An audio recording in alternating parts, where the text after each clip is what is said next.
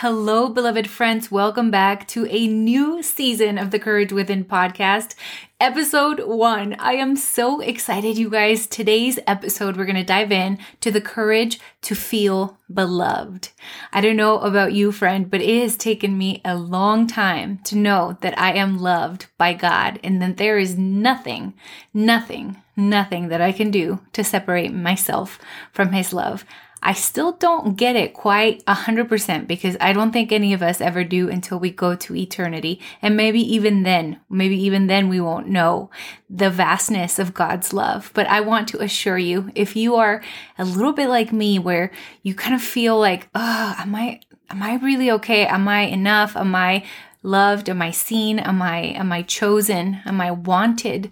Um, let me tell you this. Yes, yes, yes, yes, yes, and amen to all those questions that you are searching and wondering about. Because those questions are met in the love of God. This summer, I gave myself permission to rest.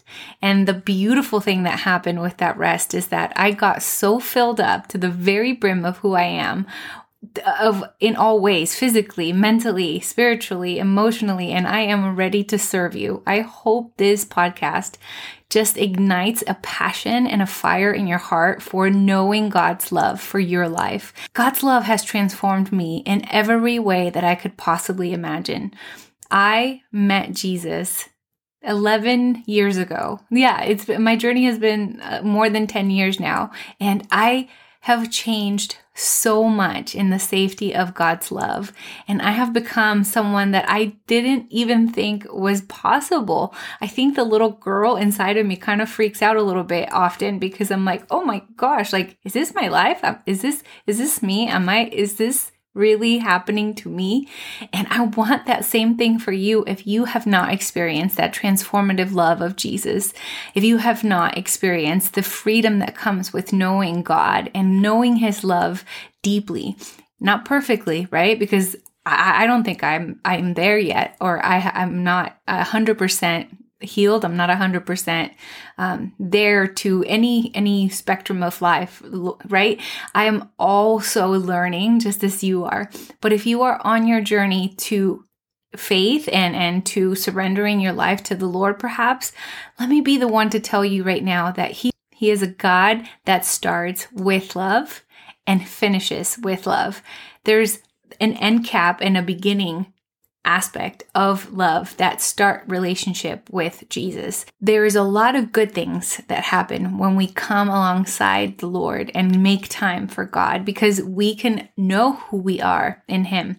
Let me share a little bit of my story with you, a story that has blown my mind. The way that God worked in my life in, in, in a season when I was searching, there was a there was a moment there was a very definitive moment in my faith walk where i went from god just being a god of you know just like oh god is there like a nebulous type of god to a very intimate and and and a God that knew me. Um, Before I share this, I want to preface it with the fact that the Lord has given me such compassion and forgiveness towards my mother and my father in so many different ways. Uh, God has given me a the eyes to see my parents the way he sees them.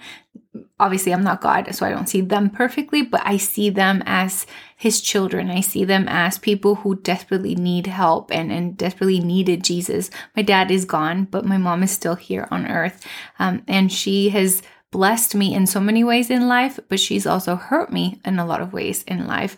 And one of the ways that she hurt me that I've already forgiven her for, but that took me a really long time to wrestle uh, with and and left a huge mark in my my heart was an instance when she was really sick.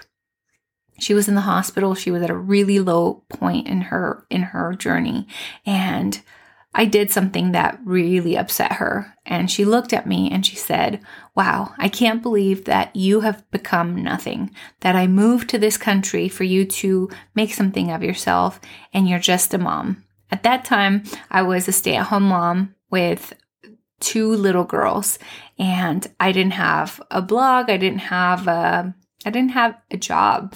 I had the job of being a mother, which in my eyes was huge. It was a huge undertaking that I that I took. I thought staying at home with my kids was going to be easy and it probably was one of the hardest, most challenging, most enriching things I've ever done in my life. It has transformed me, it has molded me, um, and it definitely um, made me feel so sad when I heard my mother say that I had become nothing because I didn't have a job that paid me money or a job that someone can say, oh, look at her, so cool, stay at home mom. I mean, now that I've been a stay at home mom, I look at moms that are stay at home like that because I know what it takes to be a stay at home mom. And I know it requires a lot of self dying to oneself, right? And dying to that aspect that your identity equals your paycheck or what you do for a living. Um, so I I'm with all of the stay-at-home moms out there, and I'm giving you just champion champion um, high fives because I think that you're doing an incredible work, and that if that is the life that God has given you, that is enough and that matters. But at that time in my life, I started questioning whether or not being a stay at home mom was enough for me. And when my mother said those things, it really pierced the core of me and it, it, it, i mean i was already insecure but that made me even more insecure about the life that i had had led up to that point because I had already tried living out my dreams and I had failed. I had moved to New York, I moved to LA, and none of the dreams that I had wanted to transpire by moving to those places happened. So so I came back home devastated that I, you know, had already failed at my dreams. And for me to become a wife and a stay-at-home mom, it was a big deal. It was me surrendering pretty much my entire identity. I really wanted to be an actor. I wanted to be on Broadway. I wanted to entertain people for a living. That was my biggest dream of all time. However, in my limited knowledge of what God can do and how God works, I, I felt like, okay, fine, I'm done with all of that. I'm going to have a stable stable home. I'm going to be married. I'm going to have kids. And I did that and I felt fine. But when my mother said those things, you are nothing, that word pierced me and it made me feel so unloved. It made me feel like I wasn't enough. It made me feel like maybe she's right right? Maybe she's right. All of these things would just ruminate in my mind. And I thought that I didn't really care about what she'd said, but I would see how these words would play out in my life. I was searching for evidence that indeed I had amount to nothing. Well, that was where I found the Lord. That season of life was where I gave my life to Jesus. And I thought to myself, if I am nothing and I have Christ, I still am everything. When I started realizing that his love had nothing to do with me doing something, me performing in a certain way, me me being, you know, me bringing cash flow. None of those things had to be first before he loved me. In fact, ooh, I'm going to get emotional. In fact, his love was transposed to me the minute that I accepted him as my Lord and Savior into my heart. His love filled me to the very brim of who I was. There was a new identity and a new creation in me that I felt, I really felt that the Lord brought so much life and light to me. And yet I still had this this feeling of nothingness and not being enough. And I kept asking the Lord like what is up with me? Like, what's wrong with me? Like, legit, God, I feel so broken. I feel so empty. I feel so lonely. Please help me. And my prayers were God, help me to see myself the way you see me. help me to see myself the way you see me. Well, one day I was doing a Bible study. I think it was a, I was doing a Bible study by Beth Moore, and she asked the reader, Hey, has anyone ever said anything unkind to you? And the minute I read that, that word nothing just popped up in my head. And I was like, yep, someone has said something to me that was really painful. And then in the next sentence, she said, bring that to the Lord and ask him what he thinks of you. And I was like, okay, like that's going to work. but I did it. I asked the Lord, I said, do you think something different of me? well, I ended the Bible study, I ended my prayer, and I went onto my phone and I went on Pinterest because, you know, after you pray and you go on Pinterest. And that, at that time, it was back when I wasn't reading my Bible too much. I didn't know how to be an avid Bible reader. I felt like the Bible was too cumbersome for me to understand. So it was really crazy that when I went on Pinterest, the first pin that popped up was scripture because I hadn't pinned a lot of scripture on my Pinterest. But it was a huge pin and it said, I will call the unloved beloved in the place where they yelled out, You're nothing. Romans 9:26. So the scripture is out of Romans 9:25 through 26 and it is I will call the unloved beloved in the place where they yelled out you're nothing. You guys, I dropped my phone and I wept. I wept, I wept, I wept so much because I felt like not only did God hear my heart, but he saw my pain. He understood the deep wounds and the hurt that I had endured. And I knew that I was hurt, but I didn't know how much it impacted my life. I didn't know how much I was walking as nothing because of what my mother said. And listen, she I, I forgive her. I know that she did not mean to say those words. You know, when we're hurt, we hurt others. And I have experienced this myself. It's not an exclusivity thing about my mom. I hurt other people when I am angry as well. I know that I have always done something to hurt someone else when I am in pain. So, not to say that it was right what she said, but just to say that we all have the capacity to hurt one another. And I thought, you know, I can't believe she said that. But what the Lord helped me understand is that He gave me His beloved Son so that I could be beloved, so that I could be loved, right? I could be loved, beloved. Being loved is so hard because it requires us to be vulnerable. It requires us to to accept that, right? It's it's love in action, beloved. It's loving action. God's love met my pain. And if you have pain that needs to be met by the Lord, I just encourage you to ask Him. Ask Him very specifically for what you need. Ask Him very specifically the word that you may be heard, the, the words that, that have penetrated your soul, that have come to rob you of your joy and steal your life. Listen, words are so important. They're so important. It's so important to guard our mouth from what we say, but it also is so important to bring up the words that we think of the most of ourselves and bring them into the obedience of Christ and ask the Lord, Is this what you think about me? I hope that you know that you are beloved because God's only Son died for you. And on your behalf, he became nothing so that you would become rich. There is nothing that you could ever do to lose the love of God. If it worked the way that I thought Christianity worked, which was if I do something bad, then God's going to not love me anymore, then I would never be able to be a Christian. I make so many mistakes, you guys. I make daily mistakes. I sin daily. I, oh,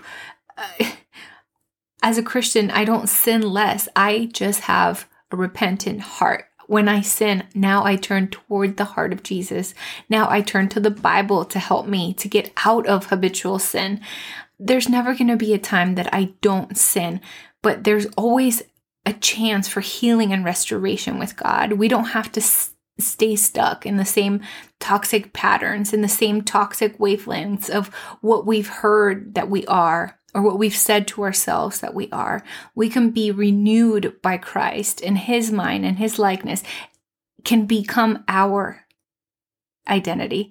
It can become what we feel. And if you don't feel beloved, if you don't feel enough, if you don't feel seen or heard, I challenge you to ask the Lord of heaven to, to help you to be loved to to in action receive his love because it all starts with love and it all ends with love there's the beginning and the end they're love it started with love and it's going to be finished with love and in that interim It's Christ who lived on earth for you and I to know that we have a friend to walk with, that we have a friend to to to be following after. He loves you so very much. And I pray I want to say a prayer for you so that you could experience being beloved, but I'm going to I'm going to pray that God would extremely blow your mind about who you are in him because when we catch wind of that being beloved by the Lord, we operate different. Everything about us changes because you all of a sudden know who you are. Okay, I'm going to pray for us. And this episode is going to be over. I'm so sad that it's over, stay tuned because we are having so many more fun episodes. I'm so excited to partner with you this year. And I pray that this podcast is something that brings you joy and brings you hope.